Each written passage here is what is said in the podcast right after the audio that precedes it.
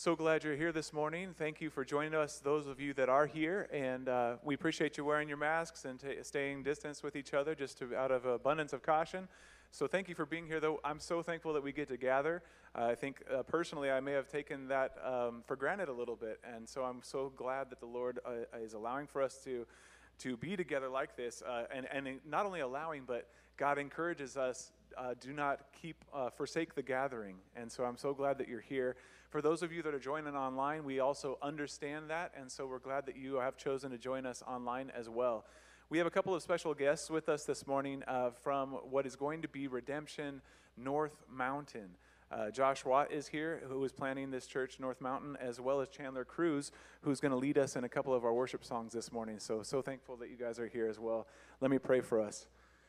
God, we're so glad that you have given us this opportunity of, of gathering together corporately. Uh, we know that you're present um, all the time. We know that you are omnipresent, but Lord, we, we are particularly thankful for the times that we get to gather together with you and with your body.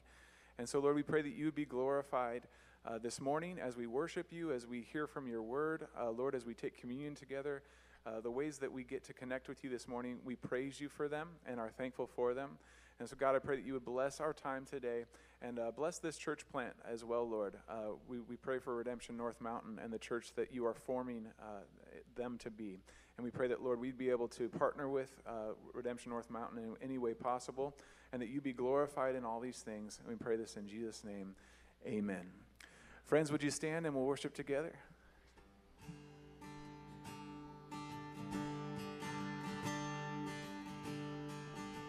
Well, this song says, I searched the world and it couldn't fill me, and that there's nothing better than Jesus. And if this time has taught me anything, it's, it's that everything else that we, put our, that we put our trust in, that we put our faith in, is fickle and it will go away. And it can be shut down, it can be turned off. But the one thing that can't be turned off is, is Christ and the gospel. So let's sing this out that there's nothing better than our Lord. And I searched the world, but it couldn't fill me. A man's empty praise and treasures the fame are never enough. Then you came along and you put me back together. Desire's now satisfied here in your love. Come on, there's nothing better. Oh, there's nothing better than you. No, there's nothing better than you. Lord, there's nothing. Nothing is better than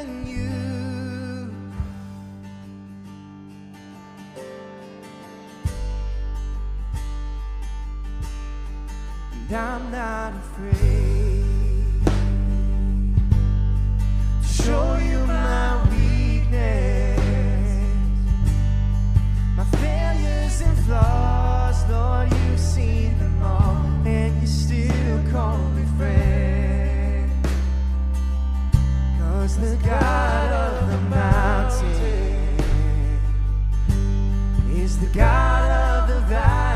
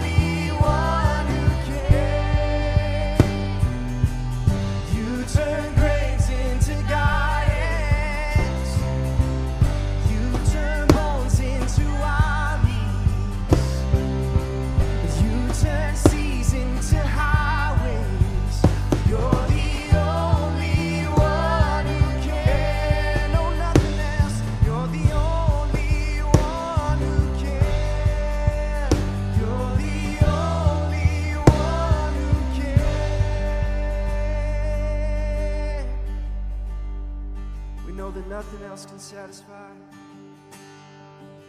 So oh, there's nothing better than you, Lord. There's nothing better than you, Lord. There's nothing, no, nothing is better than you.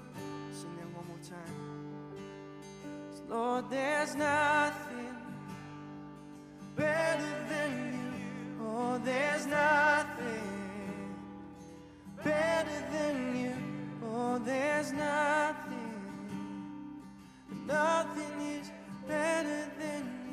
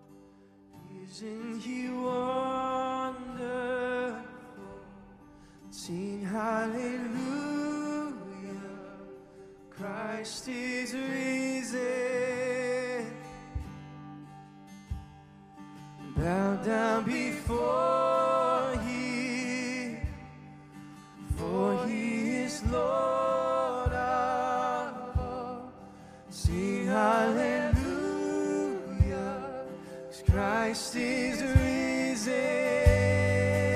Come on, every voice. No one.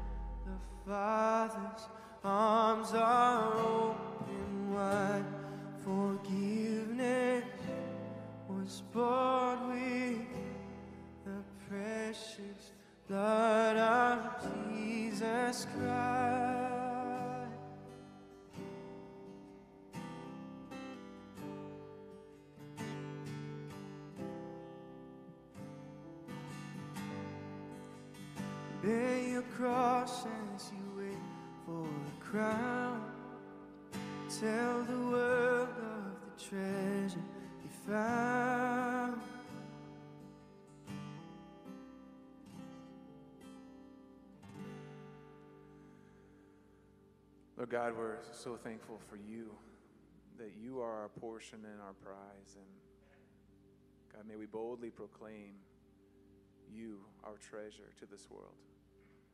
Lord, would you be glorified in all these things in the name of Jesus? Amen. Please remain standing uh, for the reading of the Word of God.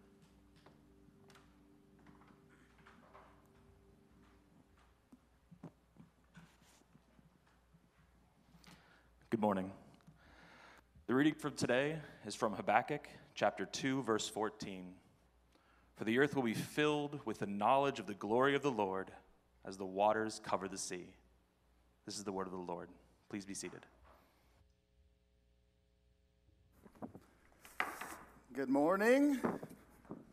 You guys, I was, hey, Frank, how's it going over there?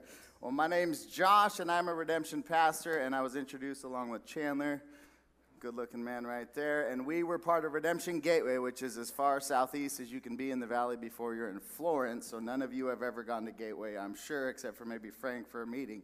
But now we've all moved out this way because we want to plant a church, and I get to tell you about this morning. So we're taking a little pause from the Gospel of John, and I just want to just walk you through some things that are on my heart. I first want to introduce me and my family, just to give you a little context of why I look tired. That's why I've got four little boys. Ozzy is baby, little two year old. Then we got Jude, little first grader. Then Roman, and then the big guy, Elijah. So 10, 8, 6, and 2. And then my sweet bride, Aubrey. That is the Watt crew, and we are just exhausted, and the boys are tired of online school. So if I get it all cranky, it's not you, it's not this place, it's just the season. So that's my family, and I get to tell you now just about why I love the church. That's what I'm going to do today. It's going to feel a little bit like an infomercial. Anybody used to watch infomercials by choice? Me, Frank, and scripture reader. I loved infomercials. Three people. I didn't have cable growing up. I wasn't one of those rich kids. I had like six channels. So the way I got extra entertainment is I would stay up late and I'd watch infomercials. And they'd try to sell you on everything that you did not know that you actually needed, like a meat dehydrator, like the Abwil, like the Bowflex, like basically every great product that mankind has ever been missing out on. The infomercial would tell you this is what you've been missing. And my mom would tell me at age four, I'd walk into a room and say, Mom, we got to buy this thing. We, our life's been missing out on this meat dehydrator. Can you please, three payments of $39.95, this has got to be ours. I am here to give you sort of an infomercial. But here's what's a little different it's nothing new. It's something some of you are very fond of, very aware of, very involved in, and that's the local church. A lot of you are here because the local church has mattered in your life. Some of you are brand new to this and you're falling in love with it. Some of you are growing an affection and a desire and just a love for the local church. I am going to talk about the local church. And as I thought about just you guys and praying through Arcadia for this message, why would anybody want to listen to me?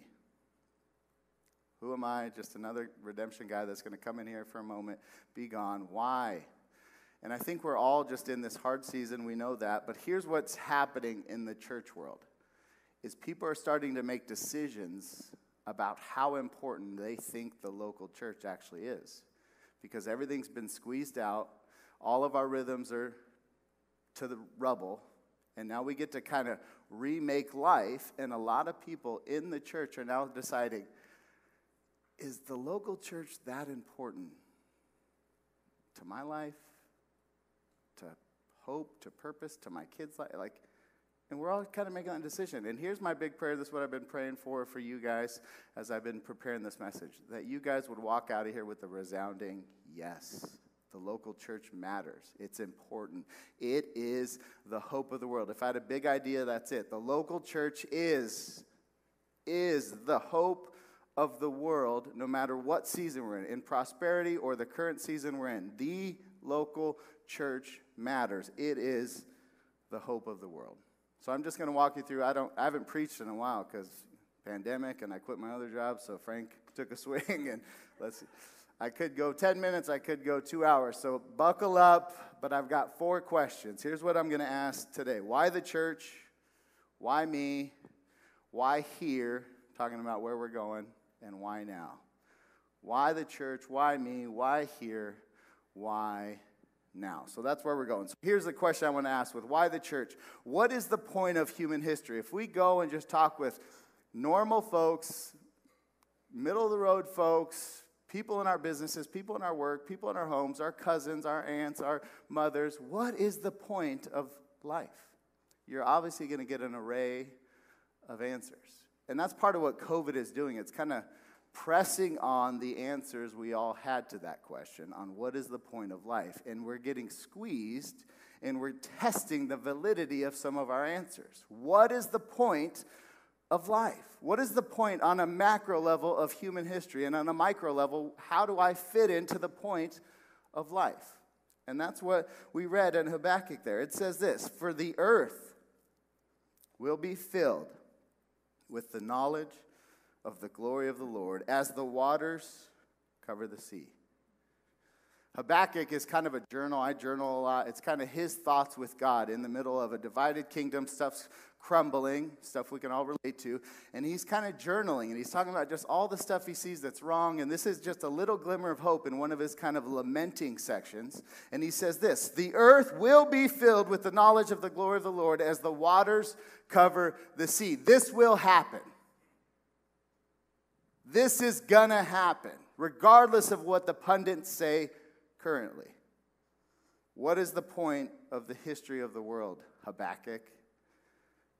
The knowledge of the Lord is to fill this place. Period. End of statement. That's why this world was created. So then a follow up question comes well, how's that going to happen? How is the knowledge of the glory of the Lord going to fill this place as the waters fill the sea? How? What is the mechanism? What is the tool? What is the system? What is what is going to make that possible? And here's my answer. It is simple. It is the church. First Peter says, "We are the called out people to proclaim the excellencies of him who called out of all, us out of darkness into this marvelous light. We are the called out ones." Why? To proclaim Him, to fill the earth with the knowledge of the glory of the Lord. That is the point of human history. And in my home, what is the point of the Watt home? To fill that place with the knowledge of the glory of the Lord the best we can. What is your role in your work? God has placed you to fill that place with the knowledge of the glory of the Lord to the best of your ability by the Spirit of God. That is why we're here, period. And we're in a season where everybody's getting their thesis, their hypothesis on life tested. This is the only thesis that will stand. Jude says it like this I have to, write, I took this from the message. I have to write you, talking to the Christians of that day, begging you that you fight with everything you have. For this faith you have been entrusted as a gift to guard and to cherish it. And I might add, and to pass it on. See, the church, I, I picture an intersection. The church stands always at an intersection. There's this sort of vertical intersection where what Jude's talking about, the faith that's been entrusted to us, is being passed down generationally from one age group to the next, from one time period to the next. It is being entrusted here and passed down here and entrusted here to do the same. That's one of the intersections. I mean, this is why there's issues with different age demographics when you think about church. I remember my wife and I went to a bed and breakfast. We lived in Texas for a chunk of time in the hill country of Texas. Beautiful. And uh, um, the nightstand has this book of worship. And I read it, and the preface is all about All right, I know this is going to be a controversial book, but I, we serve the same God, all these sort of nuance and preface. And he was preparing his church to ditch the organ and move to a piano. And he was saying, All right, deep breath, deep breath, deep breath. And that book was not written all that long ago. Why? Because it's not easy and natural to take this faith and pass it down to this faith. So we've got that road. The other intersection is geographically or culturally. At the same time, we're passing the faith this way, we're passing the faith this way from one culture to the next.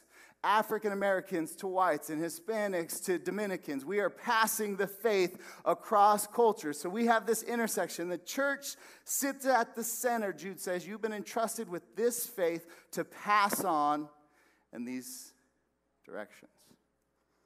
Why? Because the knowledge of the glory of the Lord is going to fill this place. And the image I've grown to love instead of an intersection is a roundabout. There's not a lot of these. You kind of get them as you go on I 17. But a roundabout is inherently clunky, it's inherently gray. It's not a black and white, green, yellow, red. It's, I got to go into this thing thinking about this person and this person as I enter into this in the church, we've all entered by grace into this thing. And we enter now by grace and we receive and pass on by grace. But our job as the church is not to have a comfortable experience that fills us, it is to enter the roundabout of faith that's been passed on for generations and then to play our role here in the local church. Why? Because the knowledge of the glory of the Lord is going to fill this place. And I want to play a part of that because that's the only thing that's going to win out when it's all said and done. Are you guys an amen, church? I, amen. That's, that's why we do this. It leads me to the second question. Well, why me? Frank told me when I met with Frank, he's like, you got to puff yourself up a little. Don't be afraid. I'm like, I don't know. But why, why, why me? Who am I? You've seen my kids.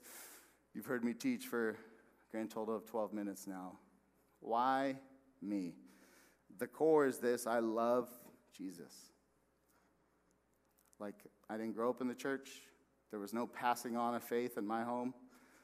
I built my life on what a high school kid builds their life on sports and the glory of girls and the glory of whatever the temporalness of high school is, I built it on. And God took all those from me. And I went to an FCA baseball camp and I met Jesus. And I fell in love, and He gave me a center to my life that I never had prior to that moment. And He's been my center ever since. I love Jesus. More than that, I love the church. I, lo- I love being here. I cried through half of worship. I love the people of God in all their words. I love the local church. And I love being a part of Redemption Church specifically. See, I'm kind of a oddball. My wife grew up in church. I didn't. The first church I went to, I loved. And then I stumbled into Redemption. And I've just had glorious, I'm like the spoiled kid of the church world. I just, I love the church. I don't have any baggage. I know that's not everybody's story, but I love what the local church is and has been for me. I love it. And I love what Redemption Church has been for me and for my sons and for my wife. But why specifically church planting?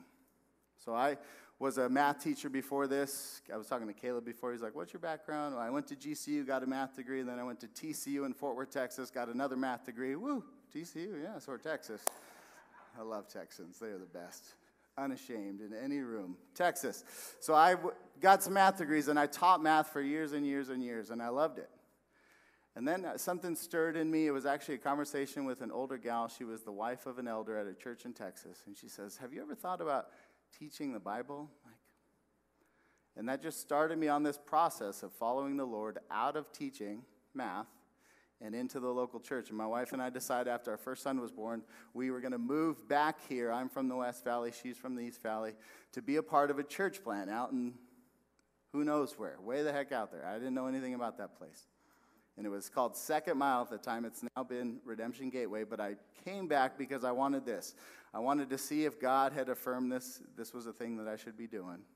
And I wanted to be a part of a healthy local church that would be part of my development. So I did that. I took over student ministry. At the beginning, it was like eight students, and I just served, and God gave me a little, and then He gave me some more. And as of January this year, I was sort of on the lead team. I was the family pastor. We had 300 plus teenagers and tons of families in this big booming part of town where everybody's moving because it's a lot cheaper than in town. And I was just affirmed along the way, not in just a, I went off, I see this, I deal a lot with college kids. They go off and they pray about something. Well, God told me this, and this is usually dumb or not godlike wisdom. I said, I, I don't think God told you this. Let's talk about this. So, God told me to move into ministry, and I slowly walked alongside people who've poured into me and have been a part of a healthy church experience for 10 years now. And then about two years ago, I was fasting for the first time for seven days. I'm like, all right, let's try this out. I'd, I'd fasted for a day or three days. I'm going to try seven days. My wife's like, that sounds dumb. I, I don't know why you do that, but like I, I, I want God to say something to me. So I fasted. And at the end of my fast, a friend of mine who's a pastor said, I need to meet with you. And I met with him, and he essentially said, I think you should plant a church. I'd like to be a part of it, maybe. What do you think? And I said, Well, I've been praying for seven days for God to say something. And it's day seven. I get to eat tomorrow, and you're telling me some pretty cool news I get to chew on now. So that started a process of praying. We had lived in kind of downtown Chandler at the time, and I thought that's where it was going to be. I'll just do something in downtown Chandler with some friends and people I know I've been building life with for 10 years. And God closed that door. So we kept praying, kept praying, kept praying, kept praying. But all along, my wife and I decided here's the thing we both know for certainty we are not leaving Redemption Church. My wife has a lot of church history. She knows not all churches are created equal, even though we love the local church. She's like, I want to always be a part of redemption. So our prayer became, where would God want another redemption church? And that leads me to why here? Why the church? Why me? Why here? I want to show you a map of where my wife and I have landed in terms of where we want to be. And you can see it's interesting because Arcadia will be our closest brethren. I like that church word. You guys are the closest people to us. Alhambra's pretty close, but kind of I 17 to the 51, Shea, up to Greenway ish, Thunderbird ish, is the area where we've decided we want to plant Redemption North Mountain. That's our spot. That's where we're going. We just bought a house in that area, and about seven other families from way out there have moved in that direction as well, along with me. Um, but that's the area. So then some people say, here's what everybody at Gateway said why there? Why there? And I think the image that the New Testament uses the most, or the, the set of images that Jesus, the Apostle Paul, most people use are agrarian images when they talk about the Christian faith, the Christian life, or the church. Meaning it's always like something with plants. And if you don't like plants, then you, you miss a lot of the New Testament. I love plants. But there's this sense that Jesus wants us to hammer down on these agrarian images. And the Apostle Paul is no different. You could say, why, why, why, why those? Why? Well, it's because it's what was around them. I think that's a big part of it. But also, I think it's this. I 100% believe that these images, both for the Christian life and the church, are best because of the nature of the agrarian lifestyle. You work hard, you have a plan, but mostly you are trying to line up with the will of the land and sync up with the will of the land. Likewise, the Christian is not building stuff on his own merit or his own will or his own strength. The Christian and the local church is trying to line up with what our God is doing and get in line with what he is doing. 1 Corinthians, Paul says this I planted, Apollos watered, but God gave the growth. The only image in my office that's not a family picture is a picture of a farm. And I have it in there because in 1 Timothy, Paul is telling young Timothy what the Christian life, specifically what ministry is going to be like. And he's like, it's like being a farmer, it's like being an athlete, it's like being a soldier. He's like, think about these things, and God will give you understanding. young guy, full of energy, Timothy, I'm going to go. It's like farming, Timothy. Go off in a field and think about this. So, church planting, Redemption Church at its best, is when we're lining up with the will of the Father of this land. That's what we're, I mean, Frank and the Arcadia leadership, honestly, is the most open handed, generous, just great bunch of people. Why? Because we're all just working some land temporarily, and God's going to do what God's going to do. But specifically, how did this North Phoenix part come to be? Well, prayer and fasting. I told you the story of the one guy telling me, let's plant a church. That led to more prayer and fasting. And then two people, two very key leaders, met me separate of each other, and they said, Hey, have you ever thought about? And they basically drew that rectangle I showed you. I'm like, ah, is that where I think Thunderbird High School? I'm trying to remember my high school baseball days. I, I don't know. And I met with another guy. He's like, I feel like God has some work to be done, and he basically draws the same rectangle. So me and my wife go back to each other, like, well, maybe that's what God's saying. So I asked some church planters, some people that have started new stuff. I'm like, all right, I don't, all the spiritual stuff aside, how do I know to land somewhere? And, and they all said something along the lines of, you got to like the neighborhood, and your wife actually has to like the neighborhood. Else you're not going to last. You're not, you're not going to last long term. So my wife and I started driving out to North Phoenix, driving and praying, driving and praying. Pre COVID, so we could occasionally get out and eat and enjoy the space a little bit, and we loved it. And eventually we landed early this year. All right, God is calling us to this area of town. And I met with the North Phoenix Surge, which meets at like 32nd Street in Union Hills. And it was just a surreal moment because I go to that thing, and I'm going to show you a picture here. But these are pastors in the North Phoenix area, kind of North Scottsdale, PV over to North Phoenix. That's me in the center. And this group has been praying for more church planters in that area for years now. More recently, they've kind of honed in prayers and they said, We'd really like not a parachute. We don't want somebody from Fort Wayne, Indiana, popping in here trying to take over this place, but we, we kind of want a local person. God, send us church planter. Local would be nice, you know, kind of your. And then I'm not the answer to prayer, but I feel like I'm moving in the will of the guy who's in control of all the land. Um, and that's why we landed there. And then I, I get to tell Gateway, and it was a scary decision telling Gateway because we could have started. Gateway has just tons of people moving out there. I mean, just everybody from California is moving over there because they can buy seven houses for what they sold their house for. so there's just endless opportunities for churches out there. So when I landed on this faraway thing, it was like me and my wife both had to look at each other and say, All right, are we good saying goodbye to lots of friendships and people and walking through a door not knowing what's on the other side? And we said, It sounds like what faith would require of us. Let's go. And we did it, and we got to tell Gateway. I made my announcement, and then something called COVID hit about two days later and shut the world down, and it was too late to turn back, and we were on our way to North Phoenix. We wanted to put our house on the market like April 1st. You know, everything's getting really clamped down. I asked my realtor, I'm like, hey, I'm getting antsy. I, I told my church I'm leaving. I'd really love to sell this house. He's like, let's wait like three days. It'll, it'll be over in a couple days. That was April 1st. My iPad says it's August 23rd, so needless to say, he was off by a bit. But we moved.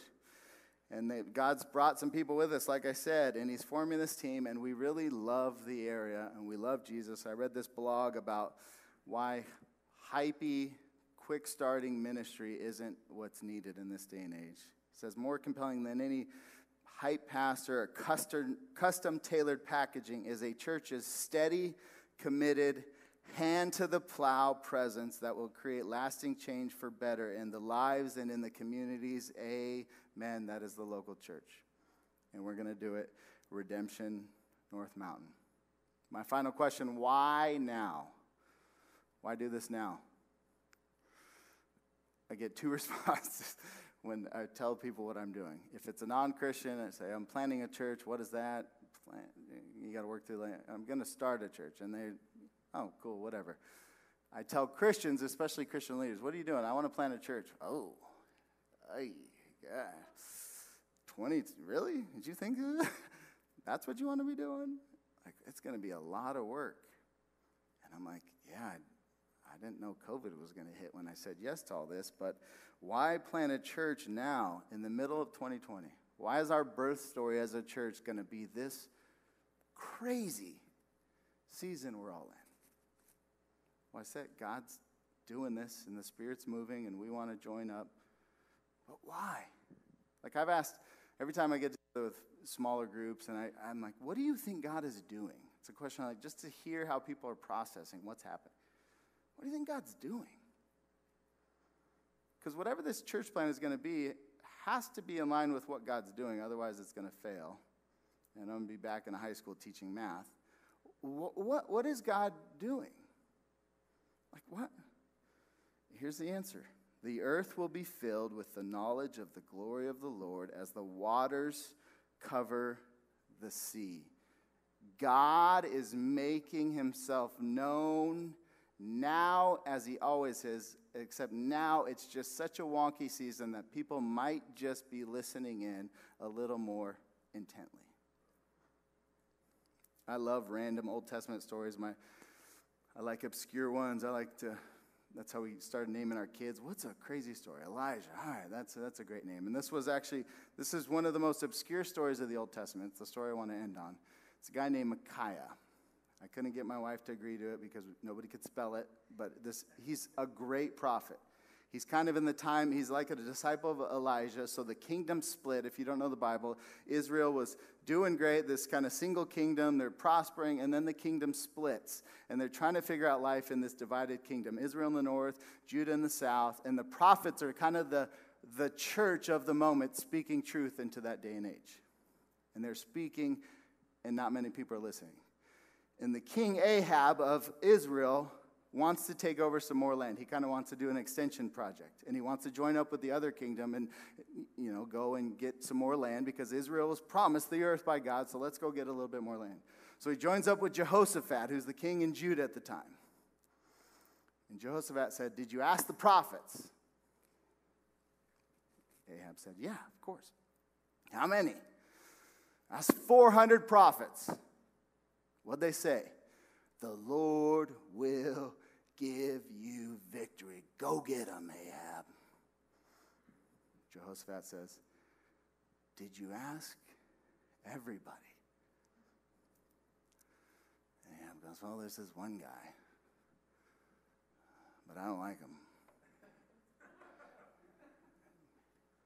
I picture him being the Tom Schrader of the Old Testament, just kind of the guy that's going to say what he's going to say, regardless of what you think about him. This one guy, Micaiah, but he never prophesies good for me. Well, Jehoshaphat says, Go, go get him. He comes, Micaiah sits, and there's all this royalty, and they're all sitting on their thrones in just pomp and circumstance, and just all the earthly, whatever you'd want is there in that room. And there's 400, 500 prophets all echoing the same thing You will win. You will win. Shh. Micaiah, what do you say? You will win. You will win. And the guy says, Micaiah, I know that's not what you think. He's like, Do you want my truthful answer? Yes. If you do this, you will be slaughtered. Your people will be slaughtered. You will be spread out like sheep without a shepherd. Thus saith the Lord. And Ahab said, See, I told you. Why would you bring him in? He never says anything good. And Ahab doesn't listen. And Jehoshaphat does not listen. And they go and do, and they are slaughtered. And one voice proves true. How many voices do we have right now in this world? Holy smokes. Like, does anyone think, you know what I could use more of? Opinions. and news columns and comment. That's what my life's missing at this moment. we have 500 prophets all vowing for our attention. And there's this one voice, we call it the church. It's the called out ones to proclaim the excellencies of him who brought us out of darkness into his marvelous light. Why? So that the knowledge of the glory of the Lord will fill the earth as the waters fill the sea. That is the church. That is why we're still here. We are no longer Micaiah's little prophets who get little revelation. We got the revelation, the word made flesh, Jesus Christ, and we know him, and we've seen him, and we've heard from him, and we've experienced him, and the world needs that voice more than ever. So, why another church? Because we have the one voice that needs to be listened to. Period. I'm not that smart of a guy. I don't have a lot of stuff figured out. I don't come from great lineage, but I've got Jesus. And North Phoenix needs Jesus, Arcadia needs Jesus, Arizona needs Jesus, the world needs Jesus, and God is going to do that until the knowledge of the glory Lord fills this place. And I just want to encourage you with this, Arcadia. I read this in a just a Zoom meeting. They said this quote.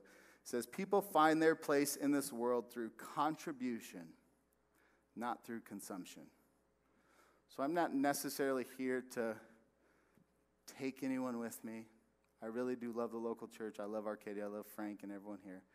I want to encourage you that your contribution in the local church, in the process of God's knowledge spreading and filling this earth, matters more than anything else. And I'm not saying to be priests and monks, but in your day to day lives as the local church, that is why we're here to contribute to Habakkuk 2 coming true. That's what we're doing. Amen. That's good news. We need some more good news. Let me pray for us. Father, thanks for worship and preaching and the gathering of your saints. Thank you for this idea that you had of the local church, the hands and the feet and the mouth of Jesus not by merit, not by will, not by human strength or endeavor, but by the Spirit of God and through grace that we get to enter this clunky roundabout of humanity, trying to figure out what it means to know you and pass that on to generation and pass that on to our neighbors side by side. I can't think of anything greater to give your life to, and I can't think of anything that requires your power and your leading more. So, God, lead us, lead Frank and the people here at Arcadia to be that, to be Habakkuk 2 in this part of town. Lord, we love you. It's in Jesus' name we pray. Everyone said, Amen. Well, Josh, I'm just thrilled that you were here today. Thanks. And um, I think it's interesting. I told you I wasn't going to form any questions but you speak. So you get, So it's kind of unscripted. All right. Uh, I do have some questions. Yeah. Some of them are kind of like statements that I just want you to fire back on. But um, sports related or church related? no, Oh, okay. ask you about hockey. All right, all right. I got other stuff. All right, gotcha. later so. Yeah. Um, right out of the gate, you, you talk about you know people who want to jump in and, and move fast, Yeah. ministries like that, and then you talked about how you talked about steady plotting. Yeah. That just sounds like Tom. you know, Tom Tom Yeah. loved the idea of being a steady plotter Yeah. because you know haste Right. uh, brings destruction, but steady plotting brings Totally. profit. And um, so I appreciate that Yeah. about you. And you you um, you've been around a long time, so Tom has influenced you. And, Yeah.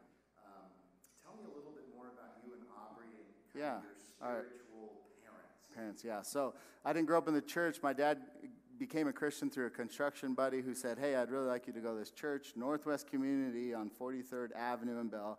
And a guy named Larry Wright was there teaching. And my, so my dad started to be discipled by this guy named Larry Wright. If you don't know him, he was a disc jockey, just a big name back in the day. I don't know how long ago.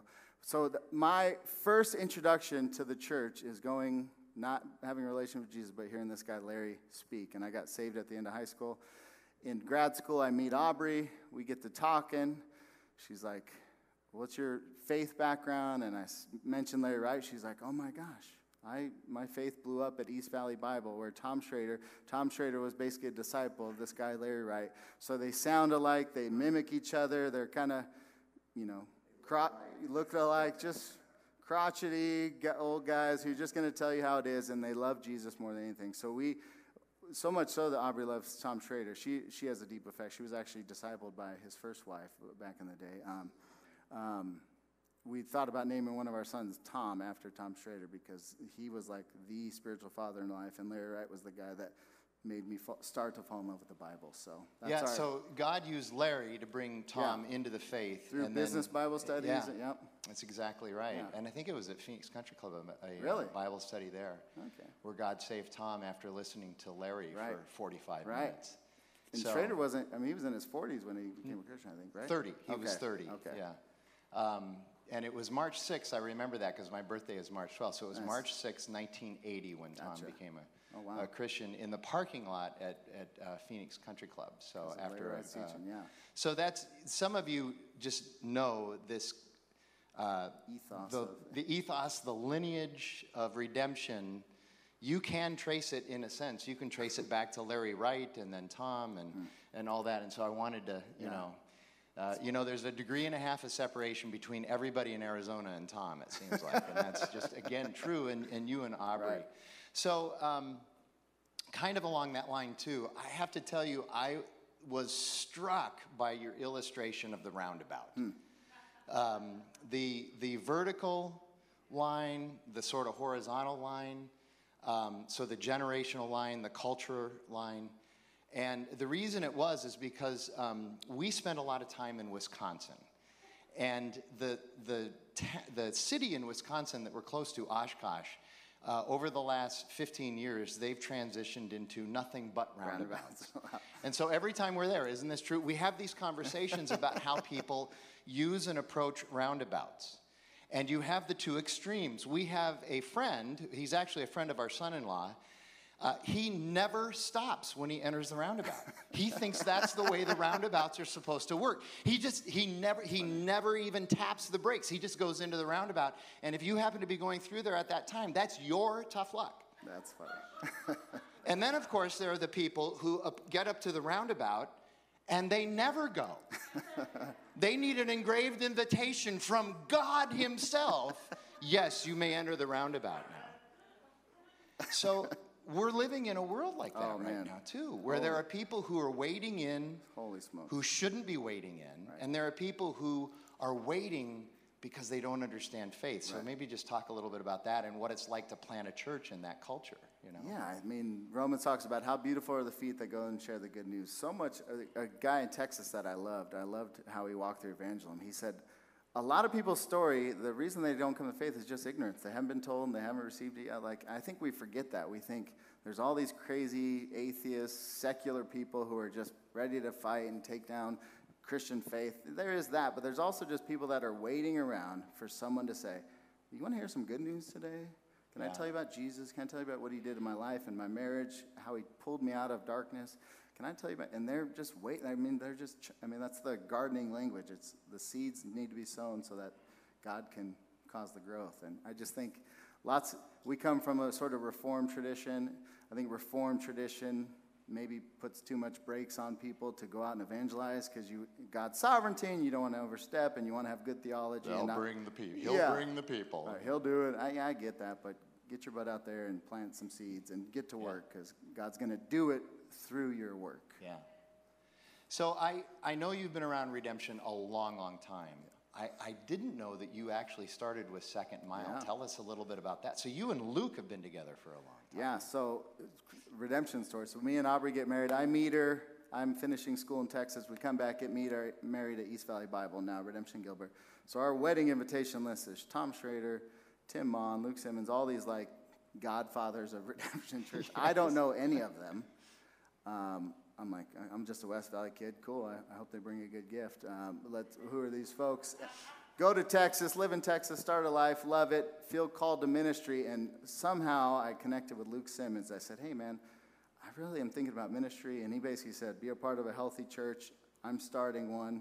Uh, if you want to come join, no promises, there's no job on the table, but come out and be a part of it. So we moved back, and I didn't know the East Valley at all. I remember driving around thinking, this place is odd. And we got an apartment in Chandler, and I taught in Tempe, um, and eventually worked my way into a job, and it kind of panned out like I hoped it would. So that's how we got there. Aubrey knew them a lot. Aubrey knew all the guys. I, didn't, I kind of came in as a I'm with her thing. So Yeah. So, sort of the um, the story I I've heard, and you can maybe verify this or say no, it didn't actually happen quite that way. But the idea was that Tyler and uh, Tyler Johnson and Justin Anderson got together and talked about what would it look like if East Valley and Praxis, and Praxis at the time was Tempe and Arcadia, if they merged and became one church, better together, Redemption Church. Yeah.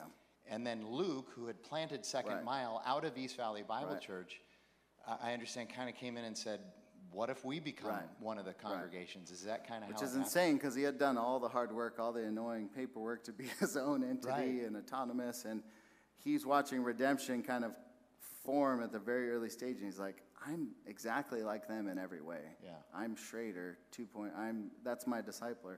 Why don't I just join up and see what God's doing through what he seems to be putting together at redemption? So it was him and the elders' decision basically to say, do we want to put aside second mile language and be done with our own thing and kind of get grafted back in Yeah. to the family we left? So We're glad yeah. they did, right? right. Oh yeah. that was oh, a yeah. great decision. Yeah. Um, and but then Alhambra was right after that. or right Alhambra came same in time. after that, same idea, but it was interesting because um, Second Mile came in probably a year and a half before Alhambra did, when it was still really messy. We were still yes, trying to figure out. Were you there then, or you came after? I, I came just after Justin left. Okay. But we were still like we were trying to figure What out what is this thing? We want a sandbox, but what does the sandbox look like? In other words, the area in which you can play if you're a redemption church. Yeah. And what does that look like? We were still writing documents Yeah. and papers and things. So really interesting. Let me look Yeah. at my list here, see uh, if there's anything else.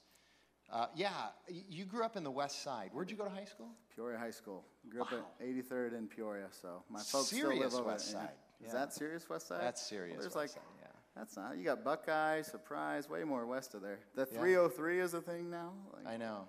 By, by the way, I wanted to mention, uh, I grew up listening to Larry Wright on KRUX. Really? Yeah, I remember him as a disc Lucky Larry, Lucky Lawrence, Lucky Lawrence, yeah. on as a disc jockey. Anyway, so you grew up in the West Side. yep. Did you play sports in high Played school? baseball, wrestled, and football. You know, no hockey. That's what I. That's, a what I wanted yeah. to get at. Is like Redemption is a baseball church Ah. generally. Now Arcadia is kind of a, a soccer church, but Really? Redemption overall is a Gotcha. baseball. My kids are soccer people, so Okay. yeah. Yeah. So, All right. Uh, we've never seen an NFL jersey here on a Sunday, Really? but we see soccer jerseys all the time. I always thought they were like pajamas. Vince is a soccer guy. Vince Garvey, Vince yeah. Garvey? Okay. Up He in loves soccer. Okay. Every cool. time I see him, he's watching a soccer match. So That's you got that. he's never studying the Bible. No, That's too bad. not Okay. once. All right. I think I've gotten through most of what I wanted to ask you, except for this last item. Uh, tell us about uh, if, if uh, somebody here or somebody Yeah. watching the live stream or later on the recording wants to know more about Redemption North Mountain, Yeah. what do they need to do? Yeah, so we actually have a website already, which is funny to me, but we do. It's uh, nm.redemptionaz. So same as Arcadia is there. It's an nm because North Mountain's too long. You can go there, and it's kind of my bio and what the launch team is going to be doing. Just so you know our timeline, we plan on launching January 10th officially as a church with like a Sunday open to the public gathering over at 24th Street and Cactus. Um, in the fall, we're just kind of coming together as a team because, like I said, it's a lot of people that have felt like the language my wife and I use is there's this river, and God kind of pulled us in, and now He's kind of pushing other people in, and we're kind of moving in the same direction. So now it's the season of figuring out what we are as a team. Uh, so we're going to do some launch team training Sunday afternoon, evening through the fall, with the hope of uh, launching publicly. So what you can do is just be praying for me. Number one, uh, really just invest here if this is your church because I love the church and I really don't care where people are at. I want them to really love the local church. But if that area, for whatever reason, just bubbles up, the Spirit's doing something there, or maybe the new thing, a new, new church plant, whatever it is that God may be stirring in you, you can reach out to me. People who want to work hard. yeah, people want to work very hard. Uh, uh, yeah, that's exactly and, right. And that reminds me one other thing. Seven families moved from Queen Creek Yeah. up here with you. Yeah, That southeast. alone should speak volumes. Yeah, I mean, it's, God's doing something. So Yeah. yeah, and then you know Chandler, that guy. So we got him too, Yeah. which is fun. Um, but yeah, you can email me. It's as simple Josh Watt at Redemption AZ, and just as you have questions, don't be bashful. This is what this season is for me: connecting and answering questions and bringing people in. Kind of your secondary office right now is Press Coffee at 32nd Press and Shea. yep, yep. So just go upstairs there and you'll Ju- probably run into Josh there. there. So, yeah. Yep, both of us. Um, Chandler, would you please come up uh, right now? And then uh, the Tylers, are, are the Tylers. Tylers around? A Tyler. At least one, half of the Tylers are here, so come up to pray. Here he comes. He was in the green room. Yes, The Tylers. ladies and gentlemen, the Tylers. Yes. Here, so since we're going to get closer, I'll. Mine's over there. Before we move into uh, communion in our last song, led by the band and Chandler, I want to just pray for you guys. So, Thanks. uh, Lord God, as uh, we prayed earlier today, uh, we do ask for your blessings, your wisdom, your hope, and your insight for Josh and Chandler and all the people who are going to be involved in this new work at Redemption North Mountain. Again, as we prayed this morning, um, you have told us that the harvest is just massive, uh, but the workers are few, and yet you are continuing to call workers. And so we are blessed by that. We are blessed by hearing from Josh today his passion, uh, as well as his wisdom, uh, and the fact that, that uh, he understands. He understands, as we all should, that if you don't build this house, the workers are going to labor in vain, and so he's relying on you. Relying on your wisdom, relying on the movement of the Holy Spirit, relying on the resurrection of your Son. So as he goes, as Chandler goes, uh, we just pray again your blessings on them. It's going to be hard at times, it's going to be challenging. There's even going to be times of questioning. But God, I just pray that you would give him the wisdom to battle through that, give him the strength to be able to do that as well. And God, that you would have all the glory as we wait for the return of your Son. We pray that in Jesus' name. Amen. Uh, can you thank Josh and Chandler for being here today? So, we are going to have a, a time now of, of uh, taking communion together. And you have your, your little kits there somewhere on the chairs. Those of you at home, we hope that you have prepared your elements. If not, you can prepare those now. Uh, again, just in reading and studying, God, for whatever reason, continues to impress upon me the importance of this moment. This is a sacrament, it is a sacred time. It is a confession of our sin, it is a testimony of our reliance on Jesus, and it is a time of uh, celebration as well. We think about the sin that Jesus paid for, but we also celebrate the fact that we can have this meal with Him. It is a wonderful, wonderful time. And Jesus set it up specifically that way with his closest group, even somebody who was getting ready to betray him. He set it up specifically that way, talking about how the bread was his body, which is going to be broken for us, and how the cup, the wine, is the blood of the new covenant poured out for the forgiveness of our sins. And Paul reminds us that as often as we do this together, as often as we eat the bread and drink the cup, we proclaim Jesus' death until he comes again.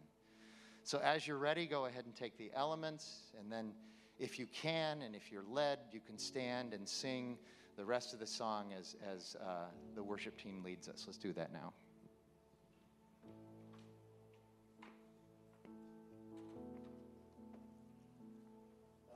Saved find their way at the sound of your name. All condemned feel no shame at the sound of your great name. Every fear has no place at the sound of your great name. The enemy, has to leave at the sound of your great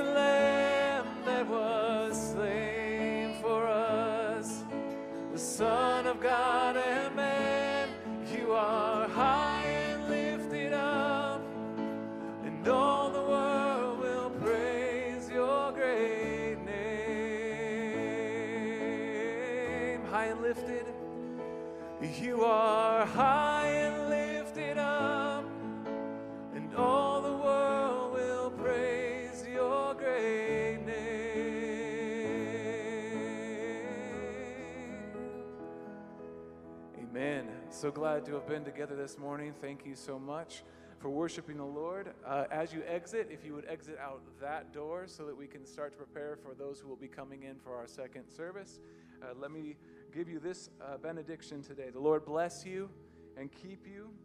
The Lord make his face shine upon you and be gracious to you. The Lord lift up his countenance towards you and give you peace. Go and live all of life, all for Jesus.